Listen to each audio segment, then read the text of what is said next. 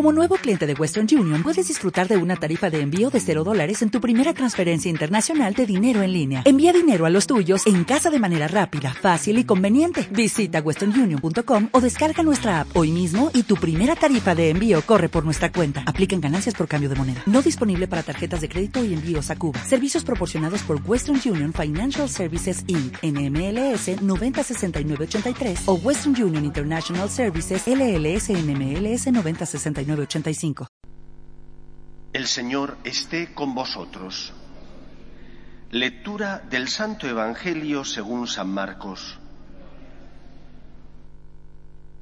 En aquel tiempo, al salir Jesús de la sinagoga, fue con Santiago y Juan a casa de Simón y Andrés.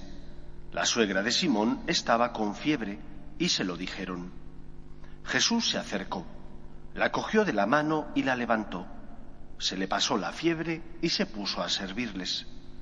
Al anochecer, cuando se puso el sol, le llevaron todos los enfermos y endemoniados.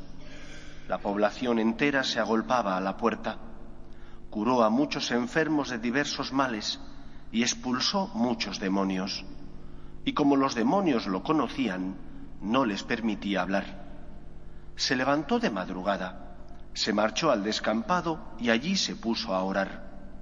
Simón y sus compañeros fueron y al encontrarlo le dijeron, Todo el mundo te busca. Él les respondió, Vámonos a otra parte, a las aldeas cercanas, para predicar también allí, que para eso he salido. Así recorrió toda Galilea, predicando en las sinagogas y expulsando los demonios. Palabra del Señor. La vida pública de Cristo, esos escasos tres años que duró la misma, se puede reducir a la siguiente misión. Pasó haciendo el bien y curando a los oprimidos por el diablo. Ayer lo decía el Evangelio. Y hoy las curaciones que hace Jesús son expresión de esa misión que Él sabe que tiene que llevar a cabo. Él viene a liberar, a salvar al hombre de la atadura de la esclavitud del mal. En ocasiones ese mal se expresa con el mal físico y normalmente el mal se expresa con la esclavitud moral. Somos esclavos de nuestras pasiones, en muchos momentos estamos atenazados por aquello que debería ser utilizado para nuestro bien, los bienes materiales, pero que normalmente son idealizados, idolatrados por los seres humanos. Cristo viene a liberarte de todo eso. Cristo viene a elevarte a la dignidad de Hijo de Dios para compartir contigo su vida divina. Y desde esta óptica tiene que ser vista la evangelización y por lo tanto la misión de la Iglesia. Nosotros no predicamos para engrosar el número de los cristianos, uno más dentro de la Iglesia. Predicamos por una única razón. La respuesta a la siguiente pregunta. ¿Se puede ser plenamente feliz sin Cristo? Esta es la pregunta. Y la respuesta es no. Porque si se pudiera ser plenamente feliz sin Jesús, ¿qué sentido se tendría el que Cristo se hubiera encarnado? Si uno pudiera ser feliz sin Cristo, siguiendo cualquier otro camino, ¿para qué Cristo se encarnó? Jesús se encarnó para pagar la deuda contraída por nuestro pecado, sí, pero también para elevar al hombre, al ser humano, a una cota de felicidad que no conocía, que es la de ser hijo de Dios. Amigo de Dios, así fuimos creados por Dios a su imagen y semejanza para que el hombre disfrutara de la amistad.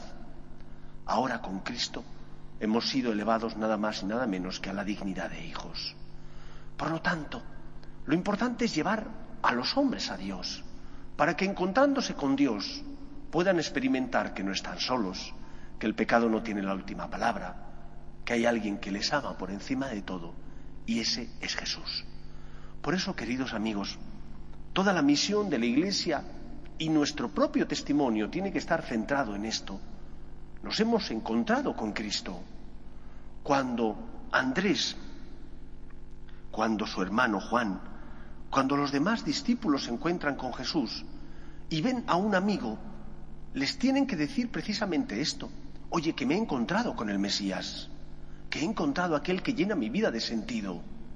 Esto es evangelizar, llevar a Cristo a los demás. El Concilio Vaticano II, en uno de sus documentos, en el que habla de la salvación, dice que las demás religiones son destellos de la verdad que es Cristo. El destello de la verdad ilumina, pero es mejor la verdad. El consuelo de Dios, el consuelo de Cristo, es el único que de verdad sana, limpia nuestras heridas y nos conduce al encuentro pleno y verdadero con Dios nuestro Padre, con aquel que tanto nos ama, que envía a su Hijo al mundo para salvarnos. Por lo tanto, como Cristo recorría las aldeas de Jerusalén, porque para eso había sido enviado, para llevar la salvación a todos los pueblos, llevemos nosotros a Cristo, a los que están a nuestro lado y no le conocen, con nuestro ejemplo, con nuestro testimonio, con nuestra forma de vivir, para enseñarles que Dios existe y nos ama, que hay alguien que nos espera, que está en el sagrario y que precisamente se queda ahí para ser tu consuelo, tu esperanza, para restañar tus heridas, para en definitiva curar el pecado que hay en ti y liberarte por tanto de la esclavitud. Pidamos al Señor que nos ayude a ser testimonio de esta alegría en medio de los hombres. Dios te ama y sale a tu encuentro. Que el Señor nos ayude. Nos ponemos en pie.